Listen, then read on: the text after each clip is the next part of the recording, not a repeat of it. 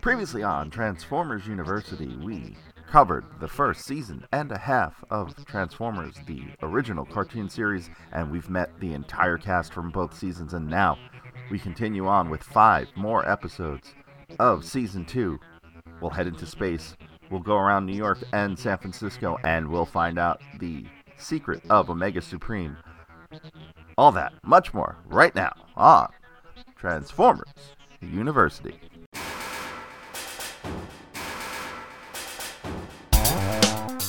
Hello, my friend, and welcome to Transformers University. I am your host, Anthony Brucali, owner operator, madman behind the website tfu.info and everything associated with it. And welcome to Transformers University. First off, before we get started, a couple of quick things. One, uh, if you listen to the audio version of the previous episode, the Meet the Cast uh, Season 2, Part 2, uh, I do implore you to go check it out on YouTube. The video version is much cooler than just the audio. Uh, and you can find that at youtube.com slash TFU info. And while you're there, make sure you subscribe and make sure you ring that bell for notifications because next week, actually, this week, coming up,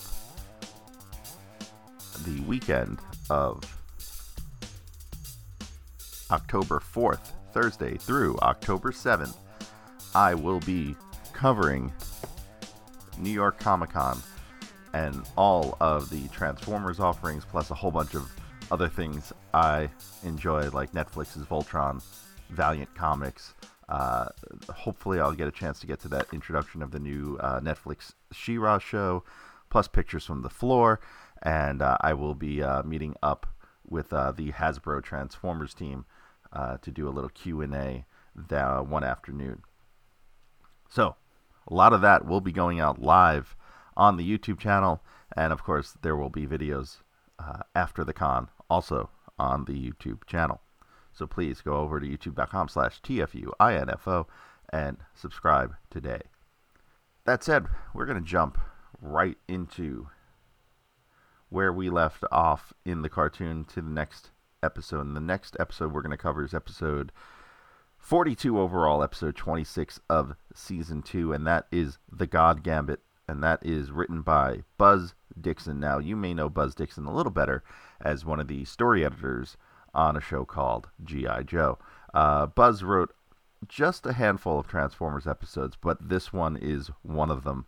And uh, I gotta say, The God Gambit is pretty cool. It does tackle a subject you wouldn't likely find in a children's cartoon. And for a little bit more on that, we're going to go to Buzz Dixon himself. But they let us tackle some, some, uh, some pretty deep themes and emotional ideas and whatnot.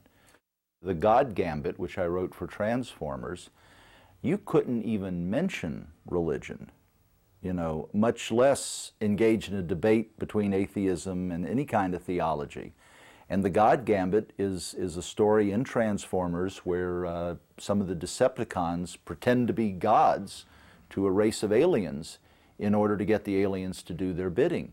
And you end up, the, the story, it's action packed, but it's also got this theological debate going on in it. How do you, how do you know you are following the correct path? How do you, how do you even know that a God exists? And networks, they, the networks wouldn't even let us put crosses in graveyards. If, if you were doing Scooby-Doo, you couldn't have a cross in the graveyard because they were, they were afraid that it would either offend the Christians or it would offend the non-Christians. I mean, that's, that's how silly it became. I think that hammers home a good point about uh, the Transformers cartoon overall is that at times the storytelling was a bit unconventional and the subject matter was also a bit unconventional and over kids' heads to some extent, uh, and written a bit more mature uh, than what you would think it would be. Uh, and speaking of Buzz Dixon, just overall, he did write my favorite episode of of GI Joe, and that was Once Upon a Joe, and that's another one that I think is one of those episodes that it's it's a little bit smarter than the audience uh, you think it's intended for. But back to the God Gambit. So, here in this episode, uh, we start on an alien planet, which we later find out is the surface of Titan, Saturn's moon. And uh, there's this mechanical god statue being prepared uh, called the Sky God. We meet Jero, played by Ed Gilbert, who is the uh, high priest and tribal leader. We meet one of the worshippers named Scrawny, voiced by Paul Eiding. And we meet Talaria, who is uh, voiced by Linda Gary, and she is the leader of the rebellion. And in one of the opening scenes, she leads a rebellion against this uh, statue in this house of worship and destroys the statue. Uh, we cut away to uh, Cosmos being chased by Astrotrain, and uh, Thrust and Starscream are aboard Astrotrain. Cosmos is uh, shot down and crashes on Titan. Uh, when he crashes, they are having a debate about whether or not the sky gods really exist. And Astrotrain makes this observation. These fools worship Transformers. So Astrotrain takes it upon himself as they arrive at the crash site of Cosmos and declares himself a sky god and is immediately worshipped as Astrotrain demands obedience. They uh, take in Cosmos, who's been captured, who has one wire loose, which uh, is what is incapacitating him. And uh, when they haul him off, Talaria follows. Uh, she notices the wire reconnects it and instantly FaceTimes with Optimus Prime. Uh, from there, a signal beacon is sent to the Autobots, and Cosmos is reactivated, uh, and the Autobots are on their way to help. Talk excessive. Time limited. Elsewhere, Jero shows uh, the Decepticons these power crystals in a cave just before the Autobots land on Titan, and Omega Supreme sort of runs out of power and crash lands and uh, is left in a precarious position, one that uh, Jazz and Perceptor uh, observe as they uh, leave him for the moment. And Omega Supreme, not terribly happy about it. Just don't move. Sarcasm not appreciated. Jazz and Perceptor meet Talaria and tell her they aren't gods. Jazz takes down Starscream by, you guessed it, hitting him with a rock. Uh, he also climbs on top of Starscream, who had fallen on his back in jet mode, and Jazz climbs basically right on top of him, like uh, he's holding him down. Starscream then transforms underneath Jazz, and Jazz proceeds to put his hands around Starscream's neck. Um, I don't know if strangling a Decepticon works, but apparently Jazz thought so. The Titans, per Astrotrain's orders, uh, shoot Jazz with some of those unstable energy crystals from the cave. Uh, Jazz is defeated, and Talaria is captured. Uh, eventually, Jazz and Perceptor are led to the caves by some of the Sky God worshippers, where Perceptor realizes these crystals are highly unstable crystallized energy. And they also find electric lava made from the same substance as the crystals.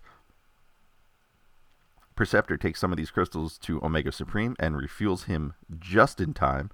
Jazz goes to the uh, temple to save Talaria from the altar of sacrifice.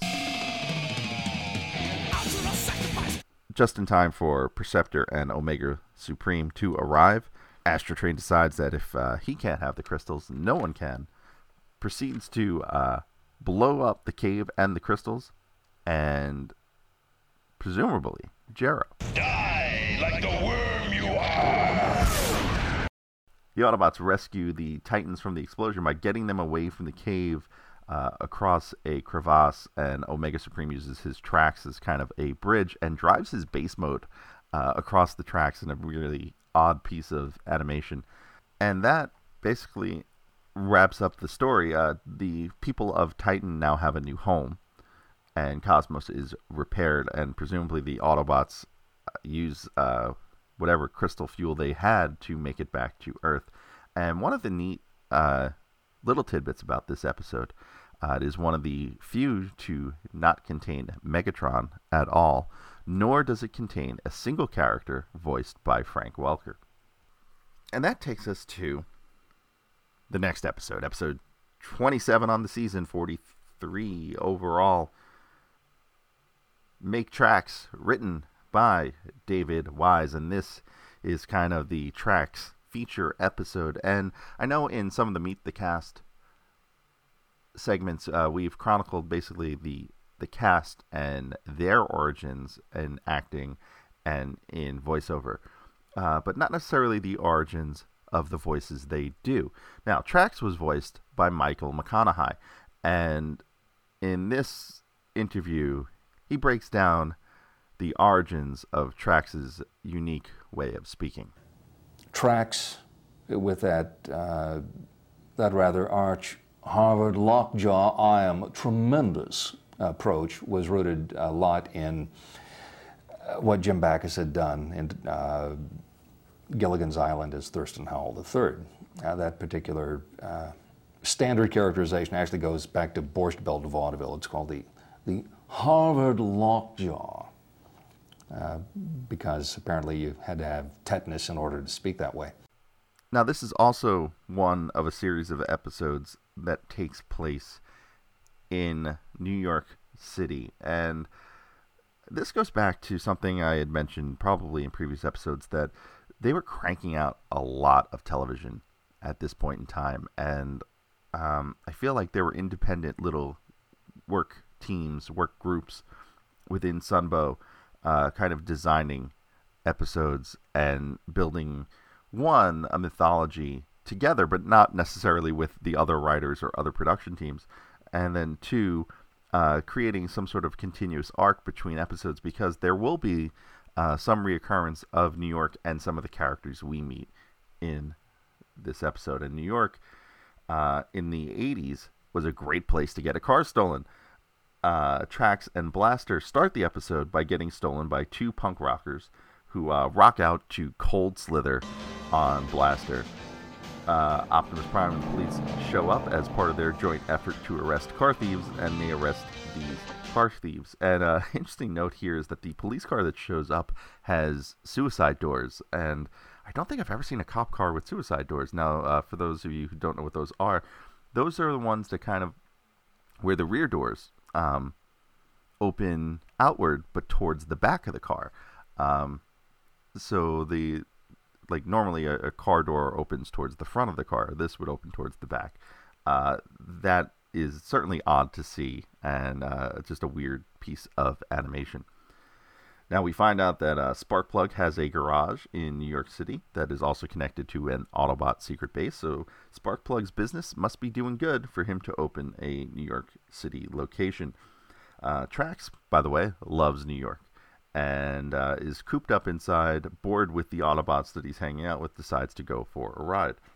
Uh, while he's out, he almost gets carjacked again because New York in the 80s. Good time to get a car stolen.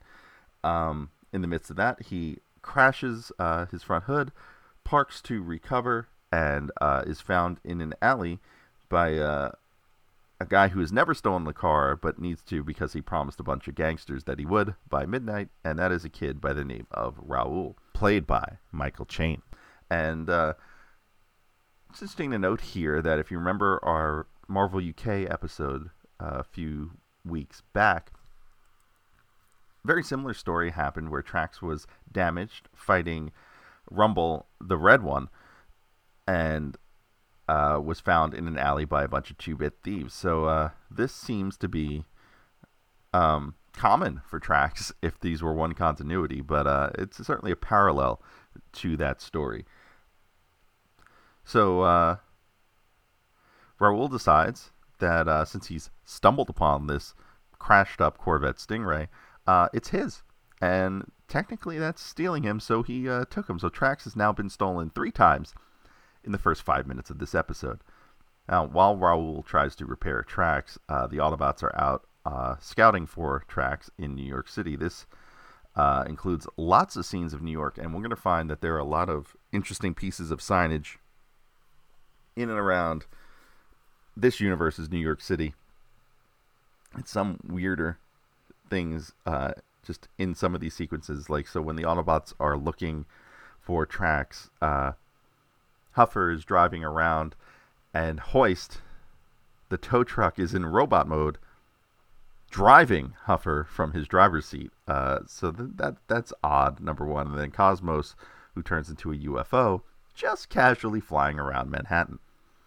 Uh, through the west side. Now, I've worked in the west side of Manhattan. I've seen a lot of weird things on the west side of Manhattan. I've not seen a UFO flying over the streets.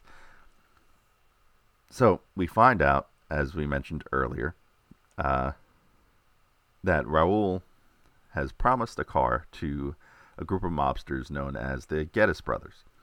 Uh, and they promised them by midnight. And at 1201, the uh, Geddes brothers decide to stop by and shake down Raoul. Now, they have some impeccable timing. I got to tell you, 1201, they're following this kid around. Like, if you're following this kid around, why don't you steal the car yourself? Because clearly you, you have nothing better to do.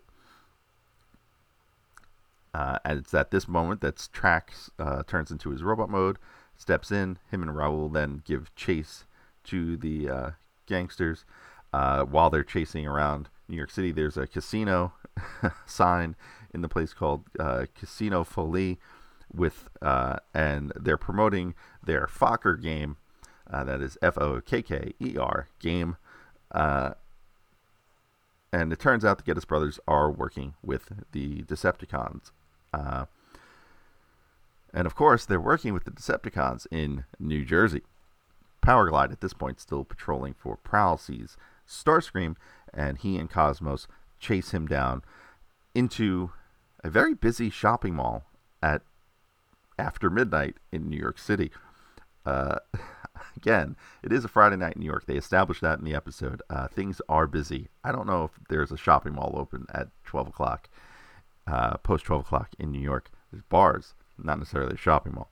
Uh, in any event, Starscream uh, escapes uh, by flying through the ceiling, and the two Autobots that can fly do not chase him. From here, Prime makes this crazy leap of logic that Starscream is going to the New Jersey Pine Barrens.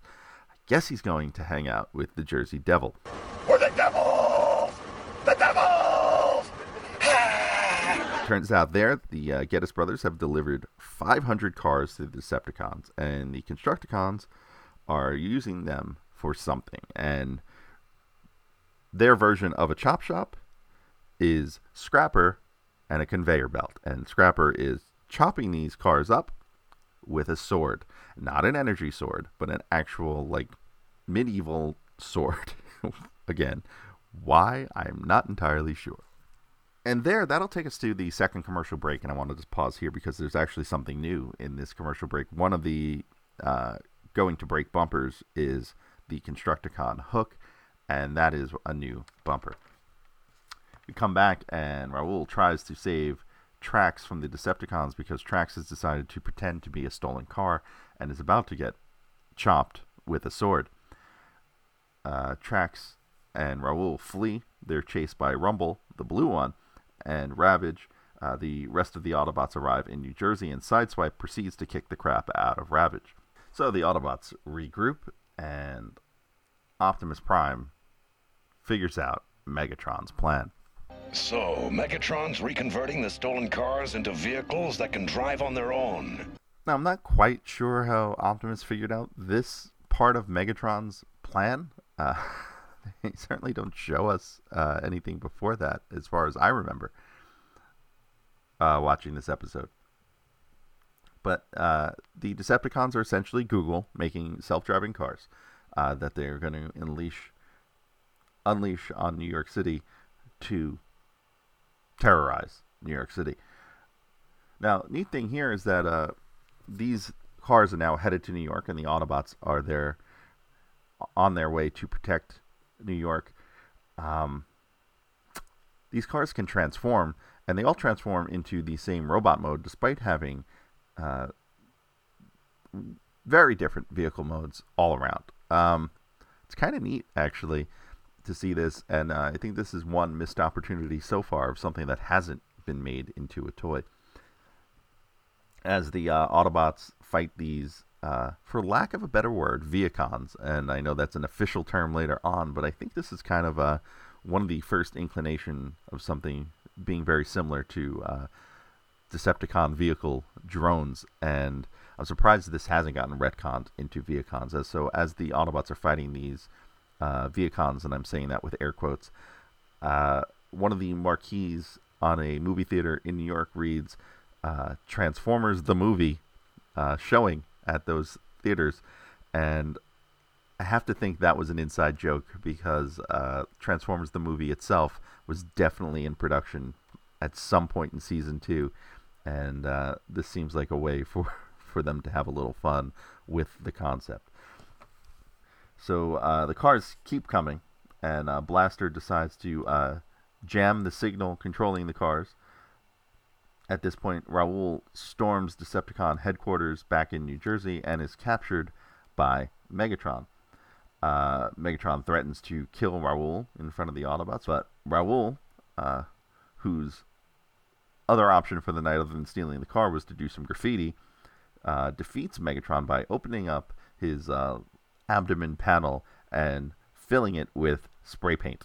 So then tracks Raoul and the Autobots. They get away, head back to New York, where Sparkplug, Wheeljack Hoist, Ratchet, and now Raoul uh, will dismantle all of the stolen cars and rebuild them into normal cars.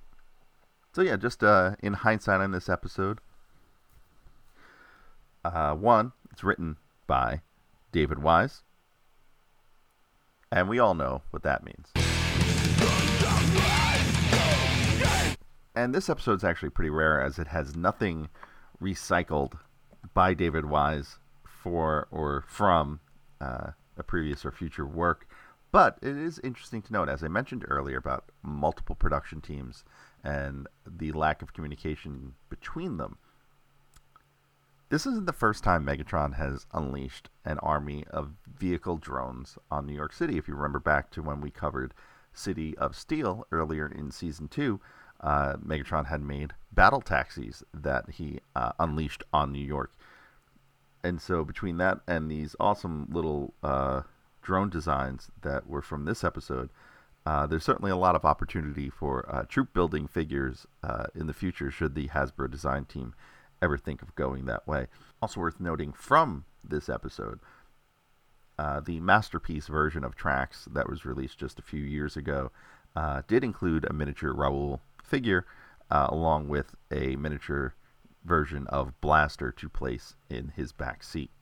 And that will take us to the middle episode of shows we're covering in Transformers University today, and that will be Season 2, Episode 28, overall Episode 44, Child's Play by Beth Bornstein. Now, uh, Beth Bornstein uh, was an animation writer in the 80s uh, into the early 90s and has since left the business, but she still writes uh, under her married name, Beth Bornstein Dunnington and she writes a blog called Waking Up in Hawaii.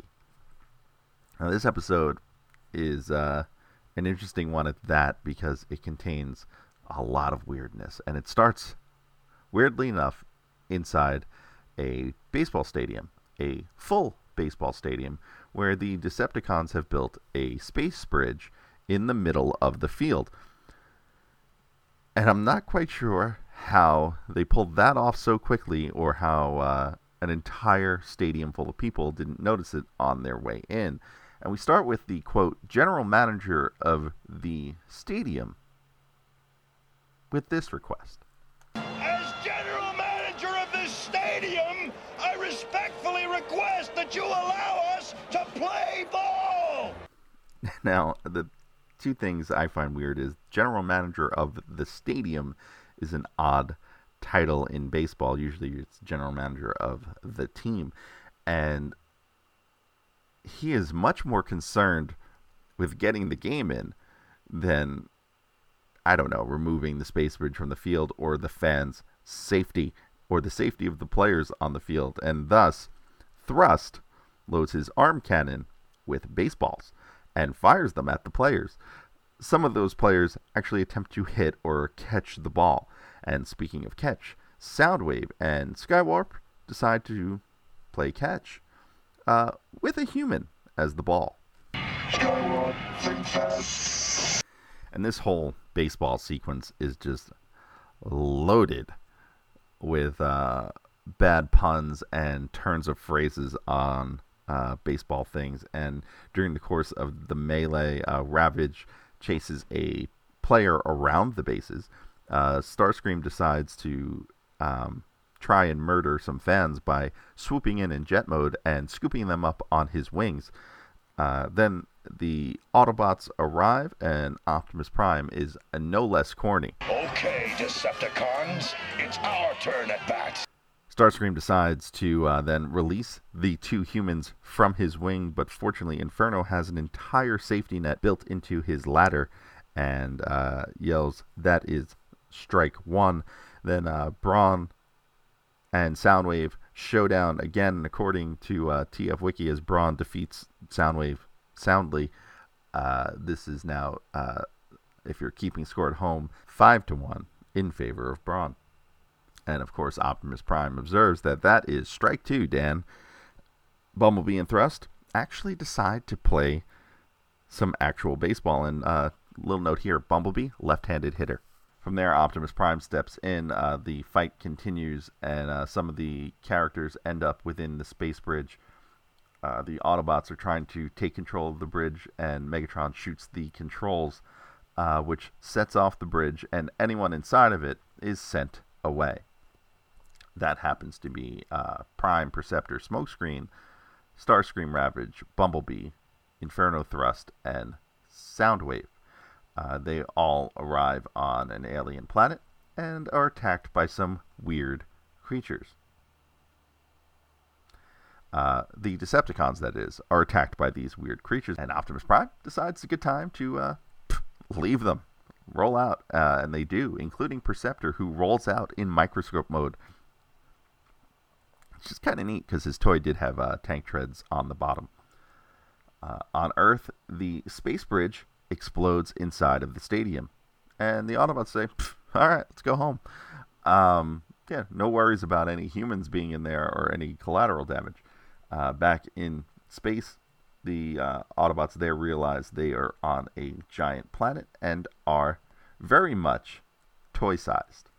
It's a giant boy! Actually, it's all a matter of perspective. We're miniature robots to him. Turns out the uh, boy's cat is named Nitro, voiced by Frank Welker. The boy himself is named Aaron, and he is uh, voiced by Mona Marshall.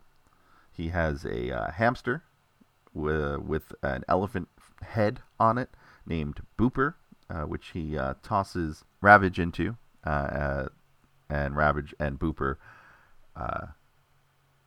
are involved in a chase on the hamster wheel.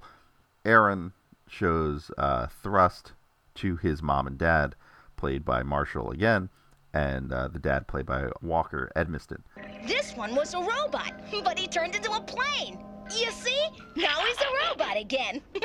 Mom decides time to call the authorities, and uh, a scientist steps in, played by John Stevenson, to uh, examine both the Autobots and Decepticons, and uh, figures the best way to examine them is to cut them open. Aaron uh, grabs the Autobots and runs for it. In the course of that, he runs into his uh, local bully named Marty, also voiced by Mona Marshall. Uh, and while the folks, the adults, chase the kid, uh, Ravage frees himself and the rest of the Decepticons. Now, the Decepticons decide to follow Aaron and the bots and uh, fly looking for them, uh, including Ravage, um, who has never flown as far as I know. And while he's flying, he's um, running in place, kind of like those the old Rudolph the Red-Nosed Reindeer special. His legs move in midair, uh, like he's running. Uh, Aaron drops the Autobots in the sewer to make a getaway and tells the Autobots to meet them. Uh, the Decepticons follow, and Soundwave and Perceptor fight each other uh, using a uh, broken paperclip and a pencil, respectively. The Autobots eventually defeat the Decepticons in the sewer and find Aaron's house with a little help from Nitro, his alien cat thing. the Autobots need to find a way home, and Perceptor plans to modify Aaron's telescope to get him home and send a uh, beam that will transport them back to Earth. Uh, but the Decepticons arrive and steal the beam home. From there, the Autobots rig a spaceship from Aaron's toy rocket and begin their journey home. Now, the rest of this trip will actually be chronicled in a future episode, but not for a few more episodes. In fact, not in any of the episodes we're going to cover this time around. Also worth noting that that's where the story ends, but the planet was eventually retconned with a name. The name of this planet was called Brobdingnag, uh, based off the name of a very similar place in the famed book Gulliver's Travels, and that was done in the Allspark Almanac 2, published in 2010. Now, again, the fact that this is an episode that has a continuing story but is continued much later on uh, is another bit of evidence that uh, there were multiple teams at Sunbow building kind of arcs as they went. And finally, how big is Aaron and his planet if he is huge to the Transformers? Um, it's kind of very meta that they're toy sized and you know they're also toys in real life. But if you think that you know Optimus Prime is what 30 or 40 feet tall, uh, that means this planet must be huge, and the adults on this planet must be like the size of skyscrapers, or pretty close to it. Um, or actually, like a regular home would be probably be the size of a size skyscraper here. So the planet that they landed on must be enormous. So for this toy rocket to actually make it into orbit is uh, pretty impressive.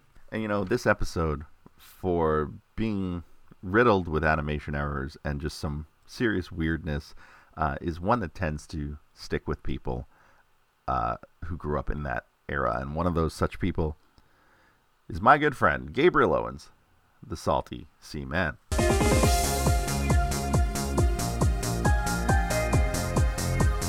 Hey folks, Salty Seaman here. Uh, looking at Child's Play, a definite favorite and standout, uh, even during times where I didn't really had seen the episodes very often between you know being a little kid around 10 or 11 you know and uh, rewatched them as a young adult this one always if i thought of a transform episode was one that always stood out to me uh, for what is basically the most blatant toy advertisement in uh, toy cartoon advertising history and uh, you know just the excitement of the episode it works because it is an episode you can imagine reenacting in your own room with your own toys, and you can be that kid, which is why it works based on a, you know, actually driving a child's imagination versus you know crass advertising. Uh, and also, uh, you know, I really was a fan of the opening baseball segment. It's uh, it's a lot of cheesy baseball puns. I was a big baseball fan as a kid. You have the uh, idiotic uh, outfielder trying to catch a ball shot from a transformer cannon that guy's a yeah, it's a good thing he decided to be an athlete, not uh, you know a mechanical engineer. A little bit of you know Soundwave having a bit of fun. Again, Soundwave gets a bad rap for being kind of a uh, kind of a nothing you know robotic character. He's uh, he's got some moments of fun here and there. You know, and there's a there's a pretty funny moment where uh, a good chunk of Megatron's troops, along with a bunch of Autobots, and disappear through the space bridge, which kind of starts not only this episode, but actually a mini arc of Transformers through space, which is a uh, which is a new new take on the series. Another reason I think I kind of remember this and all the episodes because that was kind of an exciting thing as a kid when there was some continuity going on. Even it wasn't direct one and two parters, but Megatron's uh, uh, cry of dismay is over his energon cubes and no, no mention of Soundwave at all. I think other than the crash, uh, crass uh, salesmanship here is the uh, know, just the kind of subversion of the Transformers' place in the world, as you know, they're basically near invulnerable apex predators as we see them on Earth. Uh, they can only hurt each other. Nothing else really affects them for the most part, other than the occasional, uh, you know, gizmo of the week, whether it be you know comes from the humans. But otherwise, yeah, they're they're never in a position of danger unless it's Autobot on Decepticon or transform on Transformers. So in this world, we see where they're essentially helpless. You know, they are unable to defeat even, you know, basic kids' toys, uh, which you know just aren't. You know, you can you assume aren't like military grade. They're just made of this incredibly powerful material that, for the most part, can withstand their best attacks. So we know by the time the uh, the alien child shows up that you know they're complete. They are essentially helpless to him and they, he can do whatever he wants. And I, you know, and that's a fun way to treat your characters, especially when they exist in this world of, you know, invulnerability as a rule. And I'm sure the more science-minded of us could explain how the gravity on this planet would not allow this to be possible, and you know, they should probably be crushed as soon as they arrive. But it's a story. It's for story purposes. You know, that's kind of stuff you just really got to let go. And uh, before I go, just a couple of uh, points to uh, to wrap this up. I know Ant's doing the major story recap here and probably pointing out a lot of the uh, really cool little details on here. So just a couple other things that's uh, also fun to mention is uh, the kid is not a nice kid. every time I remember this episode, I remember him being a lot nicer than he actually is. He's kind of he's kind of he's not quite Sid from Toys, which is a good comparison, or quite not quite an Elmyra, but uh, he, he's in that ballpark on the lower end. There's also a scene where Bumblebee's yelling at Starscream, and Prime kind of comes out comes to him from behind he puts his hand over his mouth, and it just kind of lingers there. And it's kind of like the screen cap that launched a thousand ships. But uh, I'll digress on that topic right here. And of course, the most egregious, uh, speaking of science, is Perceptor building a workable rocket ship out of a toy rocket ship. We get no explanation, but we do get Optimus Prime saying, "Just do it," which is uh, which is really great. It's like go ahead and perform a miracle of science, Perceptor. I don't don't bother me with the details. Uh, this is this is a fantastic episode. This is it's almost Microbots Redux, you know, because you get the thing of the Transformers being really small and fighting with the environment, much like your toys would. You get the whole the playability value of this episode just through the roof. Uh, it, it, it's a fantastic vehicle for uh, selling toys, and I love it. Back to you, Ant. Don't forget, you can catch Gabe on his YouTube channel, youtube.com slash recharge138. That's where you can find the salty C-Man and you can catch him on Twitter at recharge138. That takes us to episode 29 of the season 45 overall quest for survival written by Reed Robbins and Peter Sachs.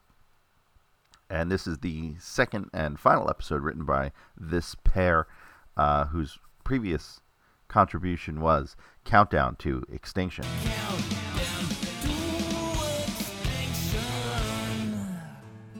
So this episode starts off with uh, the Insecticons attacking field workers uh, again, and uh, the Autobots show up, including Skids. And now I have to correct one thing that I uh, had said in the previous episode that uh, Skids' second appearance was in Quest for Survival. I had them flipped, uh, so his first appearance is actually in Quest for Survival, and um, also among those Autobots is Smokescreen, uh, who was off planet last episode. Uh, the Autobots pretty much lose to the Insecticons and retreat, head back to base. Uh, and Optimus Prime is there, uh, and he had sent Bumblebee, Cosmos, and Spike off planet for a special mission to Floron 3 to uh, pick up some robotic insecticide. Yeah, you heard me right uh, robotic insecticide comes in a giant aerosol spray can uh, about the size of Spike. Uh, while flying away, there's an asteroid with uh, tentacles that attacks Cosmos and leaves uh, elements of itself on him. Back on Earth, the horde of Insecticons, and I should point this out the Insecticons here are cloned en masse, so there are hundreds of them led by Bombshell, Kickback, and Shrapnel. Uh, they arrive at Decepticon headquarters and uh, transfer some of the energy they've collected, the energon they've collected, for refinement and use for the rest of the Decepticons. Cosmos and company uh, crash land on Earth, and Cosmos is tangled now in these alien tentacles. Bumblebee and Spike head back to base, and we find out that Bumblebee has some of these spores on him as well. so the Autobots head out to rescue Cosmos, and Laserbeak is spying now. Laserbeak will report back to Megatron and Soundwave as Perceptor realizes these plants are something called Morphobots, which they uh, believe were extinct. And they're not just regular Morphobots, they are hungry, hungry Morphobots. Uh, Megatron decides to head to the area where Cosmos has crashed to steal the robotic insecticide uh, and sends Thrust to order the Insecticons to uh, not go to that valley until it is clear. The Insecticons do not believe him and fight with Thrust before he flees. Uh, the Seps are the first on the scene, but decide to let the Autobots do the dirty work, and the Autobots cannot cut through what is now a field of Morphobot plants. Uh, they try to cut through with uh, Warpath uh, in tank mode, trying to shoot his way through. That doesn't work. Ironhide decides to try to freeze them with liquid nitrogen. That does not work. Then Blaster decides to rock them out with a little bit of cold slither, and he half transforms into his boombox mode. So he's um, his arms are away, his head are, is away, but his legs are still out, walking around as a walking cassette deck. And uh, Optimus, none too happy with the song selection. Who says plants aren't intelligent? The Morphobots are repelled by your music. You know, as as corny as it is, I kind of like um, corny, angry old dad Optimus in season two. Um, it's just weird. Uh, he's full of dad jokes like this one. Good work, Blaster. You've just gone platinum. And the Autobots go and rescue Cosmos and the robotic insecticide, thanks to a little bit of cold slither. Uh, the Decepticons then decide to attack, and Megatron, who was hoping to use the robotic insecticide to uh, rid himself of the Insecticons, eh, decides to blow it up anyway. And uh, you know what that means, right? That could mean the entire human race will starve. Wow, Spike. That is one morbid leap of logic for Spike. And I've got to say, I think parts of this episode were cut because what we don't uh, really have expressly pointed out to us is that this episode is one about hunger. You have hungry Morphobots and you have hungry Insecticons, and the Insecticons are eating up uh, farmland and food on Earth, while the Morphobots have just arrived and are starving. So this essentially becomes a story of plants versus insects. And at the end of this episode, the Insecticons arrive. They see the Morphobots as food and try to eat them. And to their surprise, they get eaten by the Morphobots. Uh, so much so that the Morphobots eat the entire Insecticon army, aside from the three generals of Bombshell, Kickback, and Shrapnel.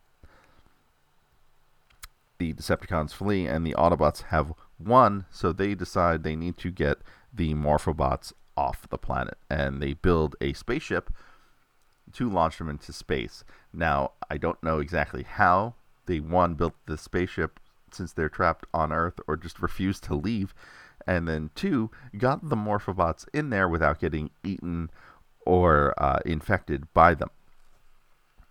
And finally, we end the episode with uh, the rocket taking off, and then Perceptor uh, calling in a bit late, saying, uh, "Hey, I've got some of these in my lab still. Do we have another rocket?" Uh, and that wraps up a very silly episode. And you know, this episode's also pretty cosmos heavy, and uh, it's also another unique voice on the show. And again, this is one that was voiced by Michael McConnohie. And I know previously, uh, not in this episode, but in a previous episode, Gabe had mentioned that uh, he had thought Cosmos's voice was some kind of Hispanic uh, dialect, uh, South American maybe, and uh, he's actually not too far off. And so here is Michael McConnohie on his inspiration for Cosmos and the trickiness of doing that voice. Cosmos gave me so much trouble because he's based loosely on Peter Lorre, but It's a much more strong and masculine and forceful Peter Lorre than Peter Lorre ever was. And the problem with doing Peter Lorre, who was one of the standard impressions for people who are doing voice impressions back when I was growing up, uh, is that unless you get a really firm grip on him, he kind of slides off into some really bad Mexican accent. Cosmos is out there, Optimus Prime, Optimus Prime, we're being invaded again, which is about that far off from Pancho Villa. And just for reference, here is a little bit of actual Peter Lorre uh, acting dialogue. I, a poor peasant, have conquered science. Why can't I conquer love? And that takes us to the final episode we are covering on Transformers University today. That would be episode 30 of the season 46 overall, The Secret of Omega Supreme, written by uh, David Wise. And in this one, uh, we start out with the Constructicons piloting a ship to move an asteroid into orbit. They call uh, Megatron, and uh, there's an interesting animation error here where Sideswipe is standing next to Megatron, uh, awaiting this call. And uh, it turns out it was supposed to be Soundwave uh, if you're going by the next uh, few shots to let him know that this asteroid is now in place. Cosmos is patrolling space and finds the asteroid and the Constructicons and reports back to Optimus. Uh, Optimus uh, decides he needs to find someone, but where is he going? To talk to the only other Autobot who can fly into outer space. Oh, come on, Optimus. What about Skyfire? He went into space at least once, if not twice. All right, all right. So, uh, if you remember back, Skyfire is actually written out of the show on purpose because of his uh, the legal issues around his toy and show models. Uh, so Optimus Prime decides to drive out to talk to Omega Supreme, and he is uh, calling out for Omega Supreme in the woods. Omega Supreme is hiding now. How do you hide a I don't know what six story tall robot tank rocket ship defense based thing uh, is beyond me.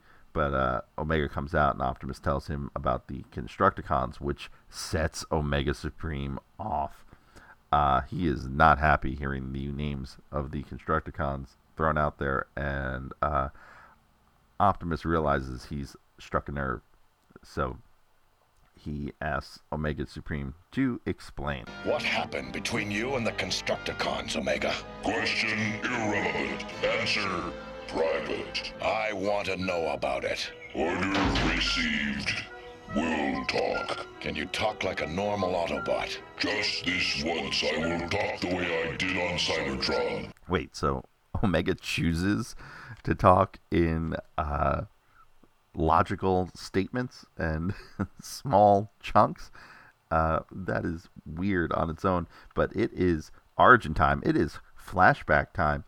And uh, we find out that Omega Supreme is a guardian robot, and uh, we meet a doctor named Doc, apparently, uh, who's there uh, just giving him a checkup before he heads back to his post as the guardian of the Crystal City. It's just another Sunday in a tired old street, and the Constructicons show up as they were his friends, and uh, of course they they built this city. Uh, and we find out this is kind of a, a second origin for the Constructicons. Uh, the first one being that they were built on Earth uh, back in Season 1 Heavy Metal War. But in this episode, we also find out that Megatron had this device called the Robo Smasher that he used to uh, reprogram Cybertronians. And in the example we see, um, he reprograms this cool generic looking uh, robot, which would eventually be uh, retconned into a uh, type of robot transformer Cybertronian uh, called the Gyronian Sentry. And uh, Megatron uses the Robo Smasher to reprogram the Constructicons. And it's also funny to note here that all of the animation of the Constructicons at this point uh, only show five of them. Uh, Bone Crusher is missing from the group. the Constructicons then head back to Crystal City uh, and tell Omega Supreme that there is an attack on the capital and he is needed there. They tell him they'll guard Crystal City, but instead they destroy it. Omega Supreme realizes his mistake and heads back to Crystal City, uh, hunting for the Constructicons. Eventually, he captures them and tries to reprogram them. And now Bone Crusher is now with the Constructicons in these scenes, uh, but the reprogramming did not work. The we find out the Robo Smasher cannot be undone. And uh, we also find out the Constructicons can now combine into Devastator. And Omega Supreme is now attacked by Devastator. He fights them off and the Robo Smasher, which attempts to uh, convert him to a Decepticon, but uh, it fails as he destroys it and uh, defeats the Constructicons. And we find out what happened from Omega Supreme and how it led him to where he is today. They fled Cybertron in a starship. And you followed them. I did, for millions of years, across the galaxies. And then you heard they'd found where Megatron was and rejoined him, here on Earth. I followed. I have been waiting. Now, back on the asteroid, the Decepticons are mining some of this ore that makes it up and is very energy rich, and Cosmos steals a piece and heads back to Autobot base. Omega Supreme is sent to the asteroid and flies up there with his docking bay attached to his rocket mode. Uh, again, it looks like they're used kind of like vertical stabilizers on a jet, but uh, it's just an odd piece of animation now. While he's on his way, Teletran 1 finds out that the asteroid is actually alive. Uh, Omega Supreme ignores radio calls up to him, but instead fights the Constructicons, and in the course of this, punches the asteroid, which forces it to hatch uh, a robo dragon scorpion thing, which immediately heads to Earth. And during the course of this, I realized that Omega Supreme might be the most metal of uh, Transformers. There are some lines here that can totally just be put to uh, some distorted riffing.